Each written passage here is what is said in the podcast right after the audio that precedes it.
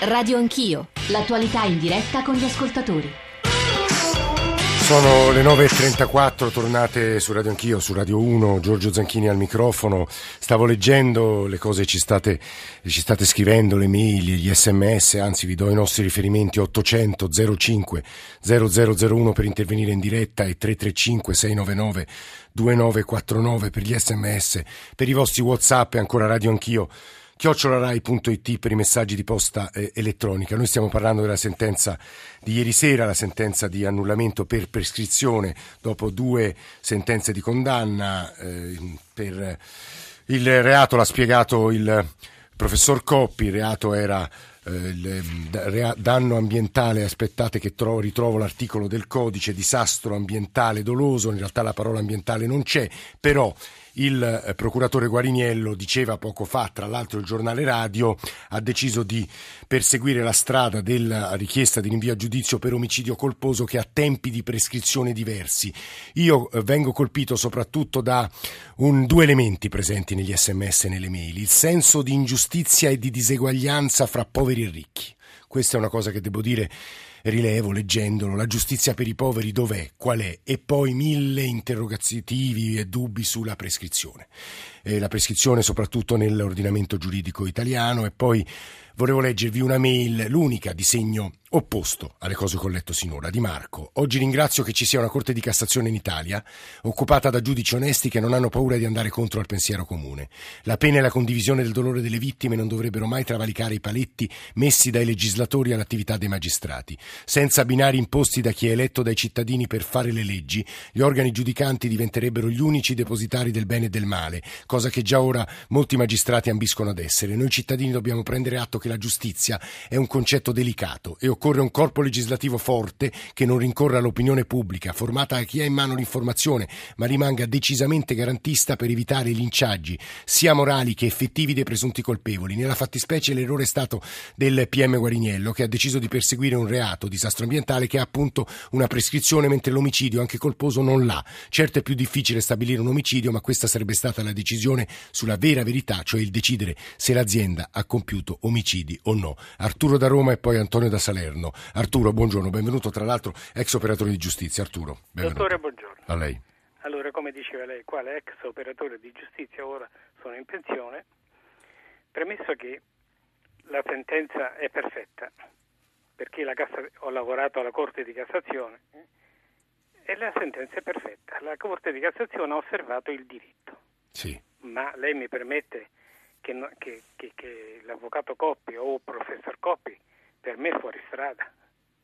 Come sarebbe a dire? La, la, pres- cioè, la prescrizione è una questione etica, non si può tenere eh, una persona sul filo del rasoio. Ma se Jack lo squartatore mi uccide 40 bambini e lo vengo a sapere dopo 20-25 anni, Infatti, Arturo, ci sono oramai dei codici internazionali, le norme internazionali che, pre- no, che, prevedono che per alcuni reati gravissimi, penso al genocidio, non ci sia più la prescrizione, cioè siano imprescrittibili. Ah, in, ecco. e in realtà l'omicidio e in questo caso il disastro ambientale o non ambientale doloso prevedono la prescrizione perché lo Stato non ha più interesse a perseguire i presunti responsabili di quel reato. Lei lo sa Quali... meglio di me perché conosce la legge meglio, meglio dottore, di me. Quali eh. reati ha detto lei? Omicidio? Eh no, eh, omicidio, eh, spiegava Guariniello, ha tempi di prescrizione molto più lunghi, in questo caso era disastro, eh, il disastro ha una prescrizione più breve. Non a caso, ci diceva l'ascoltatore, probabilmente Guariniello ha perseguito, ma ci sono delle ragioni ben precise anche in Ovviamente. questo, non possiamo rifare il processo. Diciamo che il senso di desolazione e di ingiustizia però è, è comune a tutti, eh, È comune a qualun- tutti. qualunque sia stato l'errore. Arturo, sentiamo anche Antonio Grazie, da Salerno, grazie, grazie a lei. Antonio, buongiorno. Buongiorno a lei Allora. e buongiorno a tutti gli altri ascoltatori. Eh, eh, li- dire di essere indignati è dire poco. Eh, la cosa qual è? È una strage, come diceva non so chi, forse lei stesso, sentivo, io sono in macchina, Sì, si sento, volte non sento. Eh, è una strage che probabilmente per i prossimi vent'anni genererà morti, morti. Allora Sì. che vuol dire?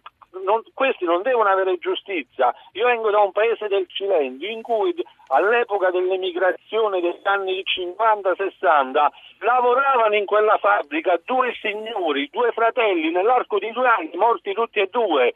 Eh, eh, allora come si fa a dire un reato è prescritto rispetto a un altro reato non è prescritto? Io penso che sia anche consapevolezza, un giudice deve essere consapevole, non lo so, gli avvocati, vedere quale la Antonio, guardi, le sue parole... non sono un giurista. No, no, no ma le sue parole però non sarà un giurista. È vergognoso, ma esprimono... semplice. Esp... Adesso io non so i tempi della prescrizione, ma mm. faccio giusto questo appunto e poi la lascio.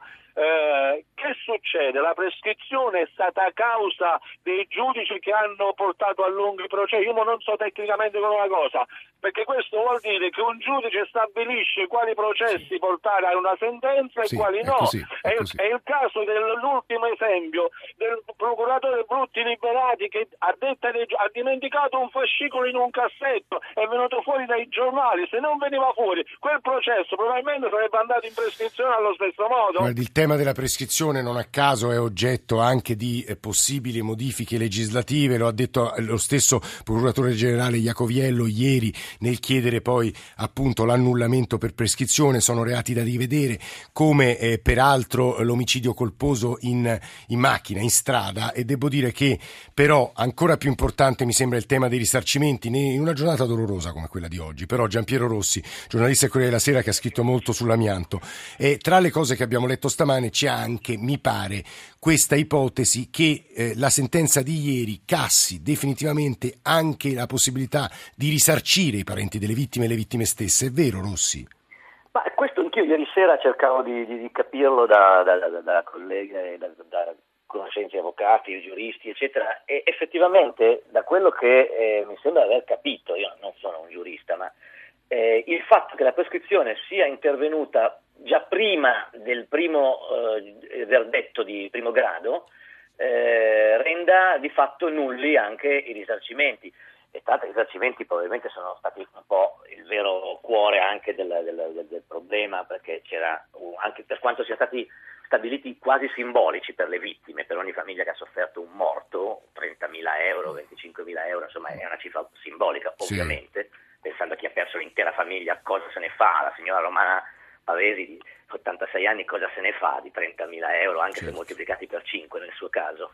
Ehm, eh, il problema è proprio quello che c'è un ammontare di risarcimenti enorme, ma comunque tecnicamente eh, credo che sia proprio il fatto che la prescrizione è sopravvenuta prima ancora che quel verdetto fosse eh, emesso. Questo lo analizzeremo anche perché poi Guariniello probabilmente ora stava, il GR alle nostre spalle l'ha appena detto, andrà avanti sulla, sull'omicidio colposo e vedremo poi che sosterrà anche perché credo che quel processo avrà un riverbero forte anche sui risarcimenti civili. Ci sono un paio di domande che ci rivolgono gli ascoltatori, poi Rossi gliele girerò, però c'è un'altra voce, un'altra testimonianza che Nicola Amadori ieri in Cassazione ha raccolto e che volevamo farvi ascoltare perché ci sembrava molto importante. Radio Anch'io. Ho sempre condiviso l'attività che aveva intrapreso la FEVA perché ho avuto dei parenti, degli amici e adesso qui mi commuovo che sono mancati per l'amianto. Poi per mia disgrazia l'anno scorso mi sono trovato anch'io ad esserne diciamo così coinvolto. Casualmente e per fortuna in modo eh, repentino che sembrerebbe a dette dei medici che insomma riesca a cavarmene perché mi hanno asportato la pleura. Lei ha respirato no, l'amianto a, Casia- a Casale o lavorato anche? No, no, io ho, sono nato a Casale, ho fatto 65 anni da poco e eh, da piccolo nel mio cortile c'avevo diverse persone che lavoravano all'Ethernet e di notte, quando facevano la notte, ci portavano a casa i sacchi di polverino da mettere sul cortile perché c'erano le pietre, lei sa che il polverino bagnato veniva duro come questo marmo no? e noi giocavamo bene in quel cortile, quindi inconsci del... Poi si andava molto in bici, quindi c'era la tettoia delle bici fatta rigorosamente di Ethernet, in più racchiusa dentro uno di quei teloni di amianto per evitare che l'inverno, la pioggia, la neve, questo è il primo fatto. Secondo fatto, quando mi sono messo a lavorare a 15 anni, facevo l'apprendista elettricista e il mio datore di lavoro aveva preso in appalto la costruzione di impianti elettrici per delle casette prefabbricate che cominciavo a costruire l'Ethernet. No? Finita questa esperienza ho avuto la fortuna a 17 anni di essere assunto all'Enel. L'ambiente non era inquinato, però questo polverino girava dappertutto, era le condizioni di tutti i cittadini di Casale e dintorni questo. Però nessuno andava a pensare a queste cose, se non cominciando ad arrivare agli anni 80, così, quando, perché quando uno gli mancava il fiamme, mio zio è morto, mi ricordo, per uomo lavorava all'Ethernet, ha consumato 10 bombole di ossigeno perché, eh, ed è morto negli anni 70, quindi era uno dei primi morti. E quindi nessuno pensava che quando eh, uno gli mancava il fiato forse dovuto all'amianto, ma dicevano eh, eh, te la povera la travaia la respira è buono, diceva che cementificava il polmone, invece non era così, era che questa malattia beccava la pleure e la pleure non c'è niente da fare se non ti beccano in tempo, come spero abbiano fatto con me. Sono le nove e tre quarti, era la voce di Beppe Manfredi, parole testuali di Raffaele Guariniello, non bisogna demordere, non è una soluzione, il reato c'è, adesso possiamo aprire il capitolo degli omicidi. Perché dico e riprendo questa frase? Perché un paio di ascoltatori tramite sms domandano ma se eh, Schmideini, se l'imprenditore non sapeva negli anni 70, inizio anni 80, che l'amianto fosse pericoloso, perché condannarlo? È con noi Sergio Bonetto, avvocato delle parti civili. Avvocato, benvenuto. Buongiorno. Ci aiuta a rispondere a questa domanda perché c'è un, un po' di scarsa chiarezza su questo punto, Avvocato Bonetto. Sì, è una domanda che è frequente. Eh, chi ha seguito il processo e anche tutto il lungo percorso di indagini del dottor Guarigliello sa che ci sono abbondanti prove circa il fatto che il dottor Smidaini sapesse di questa pericolosità e anche più se ne fosse occupato stabilmente costruendo dei percorsi di informazione alternativa, potremmo dire, cioè informazione tendente a tranquillizzare sia i lavoratori sia la cittadinanza. Sono stati scritti addirittura dei manuali dall'Eternit in questo senso, proprio in quegli anni. Adesso che farete, avvocato? Perché Guariniello diceva eh, si perseguirà eh, per, lo ste- per il reato di omicidio colposo che ha tempi di prescrizione diversi, quella è la speranza che vi resta in mano, lei è un uomo di legge, lo spieghi anche agli ascoltatori. Beh sì, diciamo che la prescrizione è un elemento formale, no? eh, quella dichiarata dalla Cassazione sì. ieri, e dice quel reato è prescritto perché è passato troppo tempo da quando è stato commesso eh, gli omicidi eh, sono commessi, non, non, voglio alleggerire troppo il clima, gli omicidi sono, stati, sono commessi quando qualcuno muore. Mm. Quindi la prescrizione per gli omicidi decorre da quando qualcuno muore. Sì.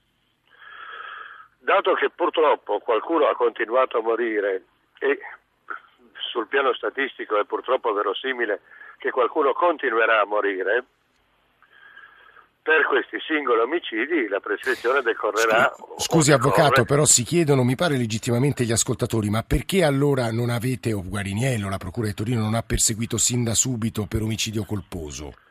Beh, eh, adesso è troppo tecnico, la domanda fatta lui, ma no. comunque ha una sua logica, quella di immaginare che sia perseguibile un disastro nella sua complessità, perché non è la stessa cosa. Porre il singolo caso al centro di un percorso giudiziario quando quel singolo caso si moltiplica per 10, per 50, per 500, per migliaia. Non sono mille singoli casi, è un fenomeno complessivo e il tentativo è stato quello di portare a un livello che peraltro in Europa esiste. In Francia esiste il reato di messa in stato di pericolo. Uh, uh, uh. Ecco, il percorso era quello, quello di ammodernare in qualche misura una visione che non è realistica, cioè non è il caso della singola persona eh, assassinata uno per uno. È un'operazione complessiva e da certi punti di vista più impersonale. Eh, non, a, non, a, caso, Avvocato Bonetto, io stamane leggevo sui giornali parole molto simili a quelle appena da lei pronunciate e soprattutto mi colpivano quelle del Procuratore Generale Iacoviello. Sono reati da rivedere perché obiettivamente poi se l'esito finale è questo, con questo clamoroso senso di ingiustizia, davvero forse il legislatore dovrebbe metterci le mani. Se può, Avvocato, eh, la inviterei anche a ascoltare, so che deve salutare. Sì. Sono stati configurati in un'epoca in cui ad esempio non ci si occupava dei cancerogeni come fonte di rischio concreto e poi alla lunga anche fonte di morti a, a gruppi. Esattamente, è questo il punto. Negli anni 30 questo non era chiaro.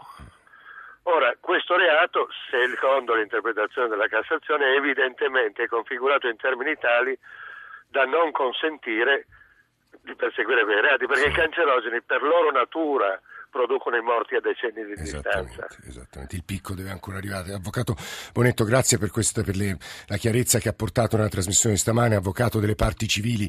Io dicevo all'inizio della trasmissione che l'amianto si è lavorato, è molto presente sul nostro territorio, dicevo anche che la radio ne parla, poi ci racconterà come fare per smaltirlo, i costi, insomma i pericoli che corriamo. È molto presente nel nostro territorio e ci sono varie aziende che hanno lavorato in uh, vari luoghi, Cavagnolo, Bagnoli, Rubiera e alcuni ascoltatori ci chiedevano di parlare di Monfalcone e lo faremo. Prima però di andare a, e, e, dare la voce a Monfalcone e a Bagnoli, volevo farci aiutare eh, da Giampiero Rossi che queste cose le ha studiate. Rossi, ricordiamo che non c'è solo Casale Monferrato ai noi.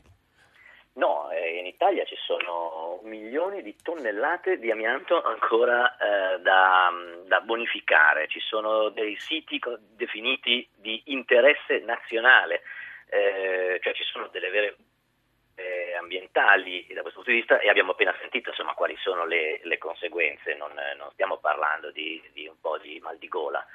Ehm, il problema è che costa tantissimo smaltire l'amianto, allora problemi economici, poi fa paura eh, sentire quali sono i rischi, è stato un argomento a, a lungo diciamo abbastanza rimosso. E infatti tra i meriti eh, tanti che ha la grande battaglia che sono quasi 40 anni che viene condotta alle persone di alzare la sensibilità, prima. aggiungo avvocato, di far approvare una legge nel 94 che è esempio nel mondo e non a caso in Cassazione c'erano delegazioni dal Brasile, dall'India, da mezzo mondo. Nel 92, 92 la legge l'hanno 92, fatta scusa. sempre questi di Casale, cioè, l'hanno fatta loro, ma loro dopo aver fatto la chiusura dell'azienda, che fu già un passaggio doloroso perché era lavoro quell'azienda, facevano questi viaggi notturni, andavano davanti al Parlamento a fare dei sit-in, gente che a Roma non c'era mai stata e andare in treno all'epoca era anche bella lunga. E hanno fatto questa cosa e il mondo in questi anni dall'apertura del processo di Torino ci ha invidiato il format casale, il modello casale, è studiato nelle università americane come iniziativa ed è proprio quello che tra l'altro è anche osservato da altre città, Monfalcone, Trieste, eh, Basilicata e, e, altre realtà, hanno guardato al modello casale per dire come mai qui da noi non ha funzionato, non si è creata quella stessa ehm, coacervo di, di, di, intelligenza. Guardi, diciamo, lei, lei, ha citato questi altri luoghi, Giampiero Rossi, e noi siamo collegati con quei luoghi. Chiara Paternoster da Monfalcone, Franco Tavella, segretario generale CGL Campania su Bagnoli e vorrei cominciare da, da Tavella. Eh, Qual è la situazione a Bagnoli? Buongiorno, benvenuto. Buongiorno, buongiorno innanzitutto. La situazione a Bagnoli è che abbiamo 552 vittime accertate secondo la consulenza della Procura. Queste sono quelle diciamo, accertate, ma ci sono diciamo, 2000 vittime di amianto su Bagnoli che però non hanno avuto diciamo, un riscontro ed un accertamento perché era passato troppo tempo e quindi sul piano sì. diciamo, della, dell'accertamento non è stato possibile. Come si sa, Bagnoli era stata in un primo momento esclusa nel processo di primo grado, poi ricompresa in appello invece, quindi dentro diciamo, il processo, gli era stato riconosciuto diciamo, eh, nella vicenda processuale il disastro doloso ambientale, l'omessa tutela della certo. salute e oggi tutto questo viene diciamo, vanificato da questa, da questa sentenza. Bagnoli avevamo una fabbrica che ha operato dal 1939 al 1985, quindi un periodo molto lungo, con i metodi che oramai si conoscono, scriteriati e ha determinato migliaia di vittime. Naturalmente tutto questo lasciato indignazione e sconcerto, mi permetto di dire, a seguito di questa sentenza, sulla quale io vorrei fare una sola considerazione sì. generale. A me mi pare che da una parte ci sia un ricchissimo signore svizzero che va in giro per l'Europa rimettendosi l'abito da ambientalista persino, con molti soldi, e dall'altra migliaia, con migliaia grande di potere, morti. dall'altra parte c'è gente umile che ha vissuto del proprio lavoro. Guardi Tavella, no, mi colpiscono... Questa differenza doveva essere colmata diciamo, dall'intervento della giustizia e prendo atto che oggi tutto ciò non Tavella, è segretario generale CGL della Campania, con parole che ne riassumono tante, perché devo dire che le cose che ha appena detto Tavella davvero le ho lette varie volte negli sms e ci state, ci state mandando e mi dispiace di non poterli leggere tutti, particolarmente stamattina. Chiara Paternostri dell'Associazione Esposti Amianto di Monfalcone ci racconta la situazione, buongiorno a lei, benvenuta di Monfalcone, perché tanti messaggi ci sono arrivati anche da Monfalcone. La situazione di Monfalcone è legata soprattutto alla produzione di navi all'interno degli stabilimenti di Fincantieri. Eh, si è fatto un calcolo che tra le province di Gorizia e di Trieste sono circa 2.000 i morti per amianto e anche eh, ovviamente relativamente ad attività industriali diverse da quella della cantieristica navale. Noi ci siamo occupati prevalentemente dei decessi avvenuti in relazione a quest'ultima forma eh, di produzione, abbiamo in corso vari procedimenti penali eh, in cui è stata ipotizzata l'ipotesi di omicidio colposo. Abbiamo un primo troncone che è arrivato a sentenza di primo grado nell'ottobre del 2013 e per cui c'è stata la condanna fino a sette anni di reclusione per i vertici di Fincantieri in relazione al decesso di un'ottantina di persone. Abbiamo in piedi altri due procedimenti, altri due tronconi a dibattimento per all'incirca un'ulteriore ottantina di eh, persone, ma ci sono ancora centinaia di fascicoli che sono aperti in fase di indagini anche perché ovviamente di amianto si continua e si continuerà a morire a Monfalcone. Anche noi abbiamo grossi problemi legati appunto a quello che è l'andamento della giustizia perché faccio presente solo una, una, singola circostanza. La sentenza di cui ho parlato prima, che è quella di primo grado di condanna, sì. è pronunciata nell'ottobre del 2013. Siamo a novembre 2014, siamo ancora in attesa del deposito delle motivazioni di quella sentenza. Quindi il rischio di prescrizione c'è anche per voi ci sì, sta dicendo sì. questo. Noi eh. tra l'altro abbiamo dovuto scontare lunghi anni di inerzia dello Stato nello svolgimento delle indagini con difficoltà coinvolgendo la Presidenza della Repubblica e il CSM. Siamo riusciti ad avere finalmente un processo degno di questo nome, però purtroppo anche per noi il livello di eh, rischio per la prescrizione è altissimo. Chiara Paternostri, che oltre ad essere dell'Associazione Esposti Amianto di Monfalcone è anche avvocato, c'è ancora una questione di messa in sicurezza a Monfalcone. Ancora oggi c'è chi maneggia l'amianto. Lo, glielo chiedo perché stanno arrivando veramente messaggi e, e, telefonate e mail di grande preoccupazione su questo fronte. Poi le leggerò per chiudere. Paternosse, se ci riesce in un minuto. L'amianto eh, per fortuna non si usa più, eh, non, non, c'è noto eh, la denuncia in relazione al fatto che ci siano soprattutto all'interno degli stabilimenti di Fincantieri situazioni in cui si usi l'amianto. Tuttavia è chiaro che si usano molti sostitutivi dell'amianto nell'ambito delle varie attività produttive su cui un sospetto di pericolosità ovviamente c'è. È chiaro che se poi l'andamento dei processi su queste vicende in questo Paese assume questa realtà si debba cioè distinguere fra quello che è il diritto e quella che è la giustizia, Eh. allora non lo so fino a che punto potremo pro futuro pensare di approfondire per la sicurezza del lavoratore e dei cittadini queste tematiche. Chiara Paternoster, grazie per questa sua voce. Franco Tavella, grazie anche a lei. Vi dicevo, volevo leggere eh, un paio di sms che esprimono grande preoccupazione. Io sto lavorando in un capannone che è pieno di Ethernet. Il proprietario se ne frega se parlo perdo il posto, che vergogna. E poi un altro messaggio, i fogli di amianto presenti in cucina e usati come isolamento eh, per il calore fra il mobile e la stufa a legno sono nocivi.